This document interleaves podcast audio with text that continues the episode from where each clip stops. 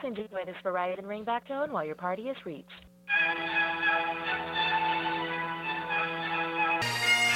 Hey everybody, you're listening to the American Vulture Radio Hour. My name is Clark Bishop, and I'm here with my lifelong friend and Montana Arth- Montana author, Tess Fahlgren. It's a little Hi. different than normal. Uh, she's here via phone. She's over in Missoula.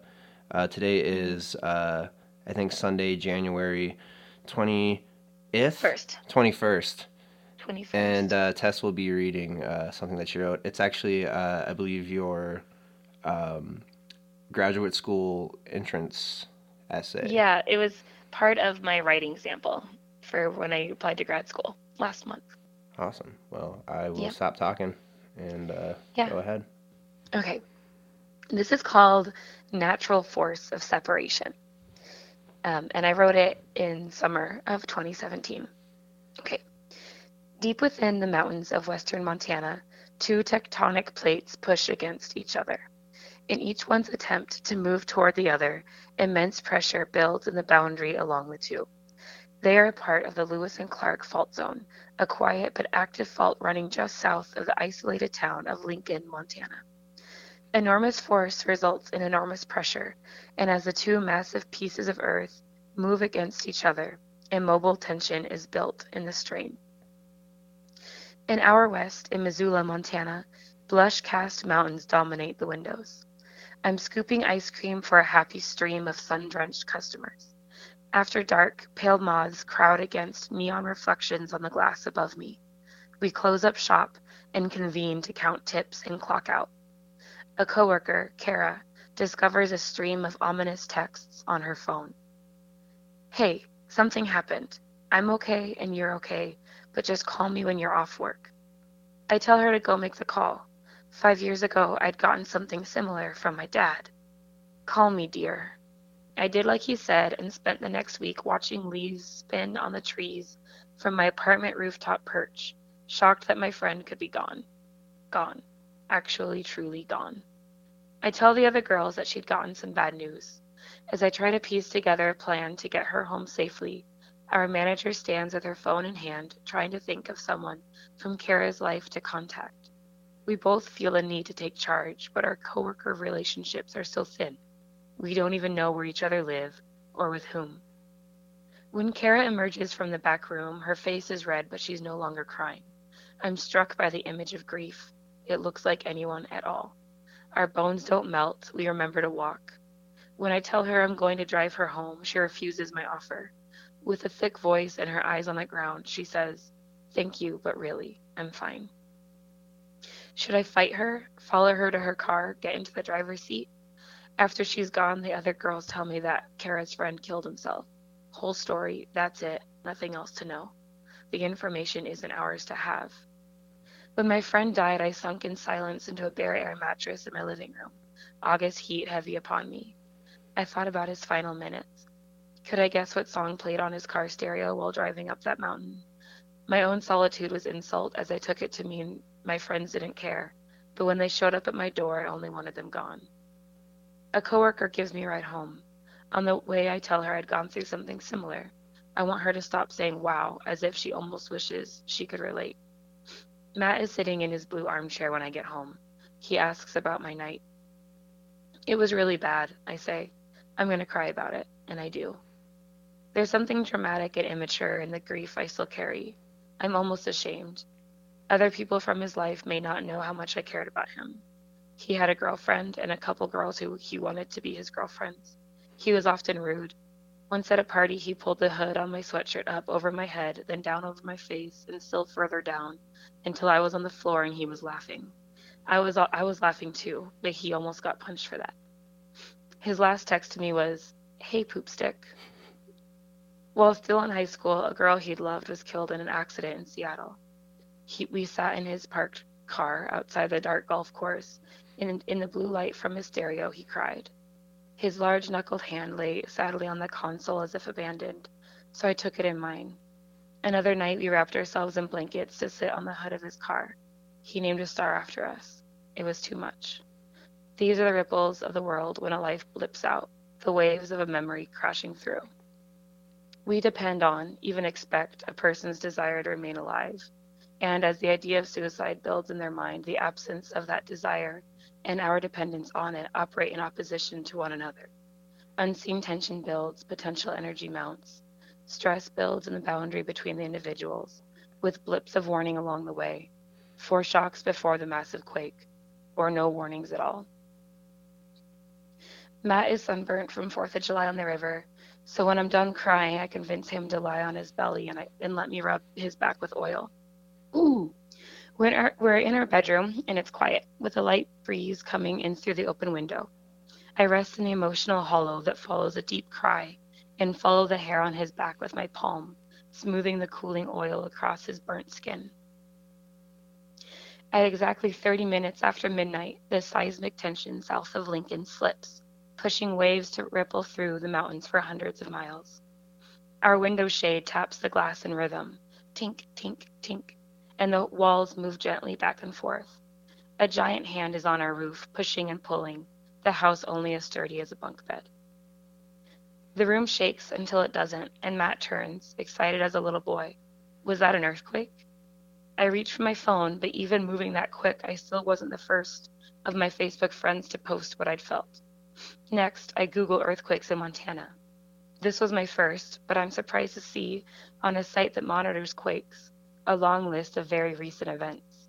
They apparently occur at an average rate of 7 to 10 earthquakes a day, but without proper equipment, they are almost always undetectable.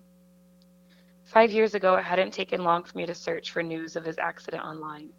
There was a series of photos of his SUV. He was so proud of it, smashed into trees 70 feet below a cliff. Those pictures seem to be gone now, just one of many images found online of a vehicle crinkled like a soda can. Consider how many of them consider how many of them have bodies inside.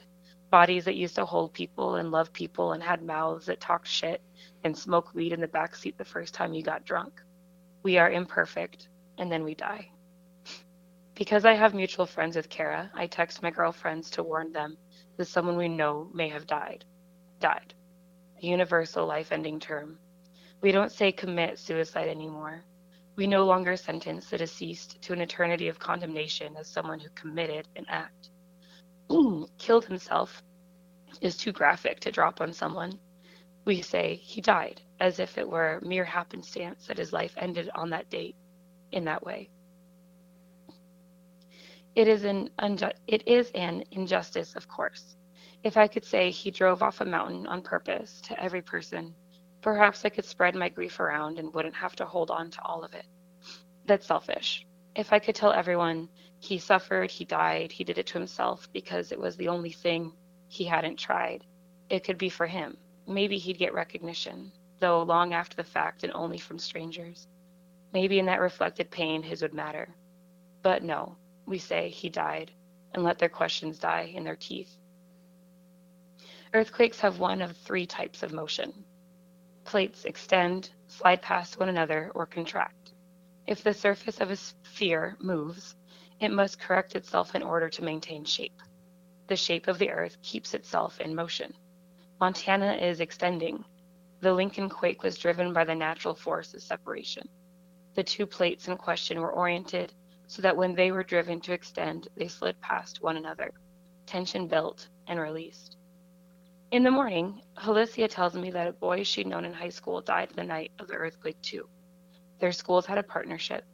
His was on the Blackfeet Reservation, and on the anniversary of the Marias Massacre, their schools would come together to honor the dead, pray, and eat fry bread.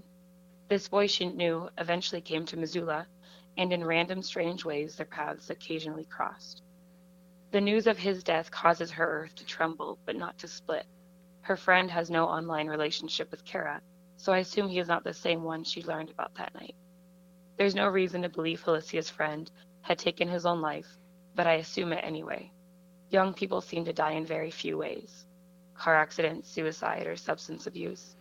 In her attempt to learn what happened, Halicia unearthed photos from his online profile, selfies of a smooth faced native boy with a pistol in his mouth. Suicide is shameful in a way that can erase you. I've researched deaths in Missoula for the night of the earthquake, and no young people can be found.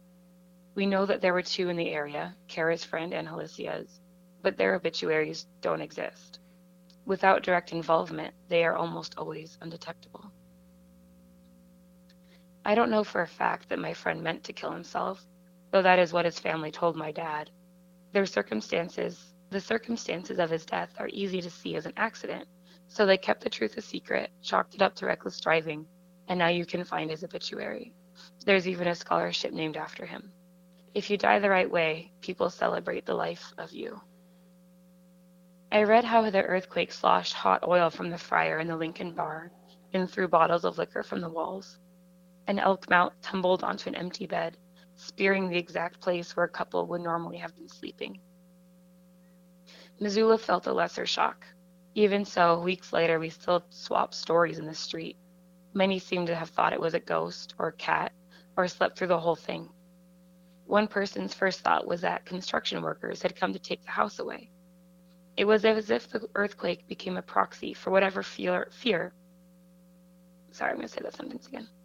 It was as if the earthquake became a proxy for whatever fear we held inside us. My mom thought a man had sat on the edge of her hotel room bed. When my friend died, I called his best friend to tell him. Our relationship was fraught, they all were. We'd spent years torching each other's lives. He didn't believe me and called our friend's phone again and again. I admit, so did I. That same day, I called someone else who knew him, crying as I broke the news. He was silent. It's just that he finally said, I didn't really know him, you know? His world barely shivered. Our first attempts at logic fall short. Is the neighbor trying to break in? In the inky night, the ground shifting made fantasy novels seem possible. This world is not what we have always trusted. Even I thought, for the briefest moment, is this how it always feels, and I'm only just now noticing? In the case of an earthquake, reality is more comforting than our guesses, if slightly disappointing. With death, the reality is what we try to avoid. There's strength in our ability to believe, to believe the lies we tell ourselves. Lean into the comfort, tell yourself you did your best. Tell yourself that having answered his last missed phone call would have changed nothing. Chalk it up to the natural force of separation. Remember his oddly domed chest and move on. That's it. Jesus. that was great, Tess.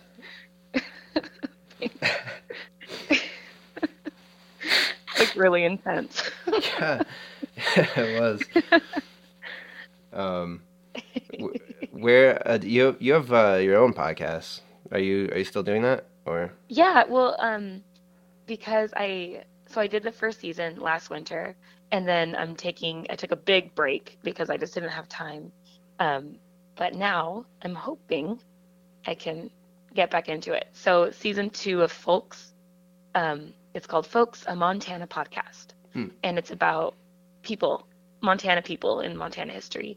Um, up until now, it's been mostly women, but I'm kind of expanding to women, people of color, just like under underheard, underheard stories. That's not really a good word, but Cool, and that's at uh folkspodcast.com, right?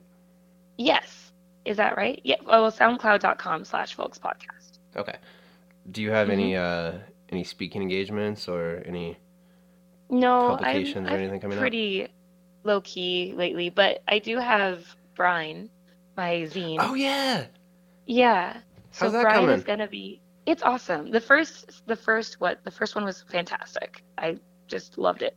Um and the second one I think it'll come out sometime in February and I'll have that up on my website. So tessfahlgren.com is my website and I put stuff for Brine and folks up on that too. So um that's a good way to keep up. Cool. Yeah, and that's uh F A H L G R E N for anyone Yes. who does not know. Show thing. Um, d- is there any other stuff that you're doing? Let me think. Um You're in the Artmobile. No. You can talk about I'm the in the Artmobile if you want. Yeah, the Artmobile.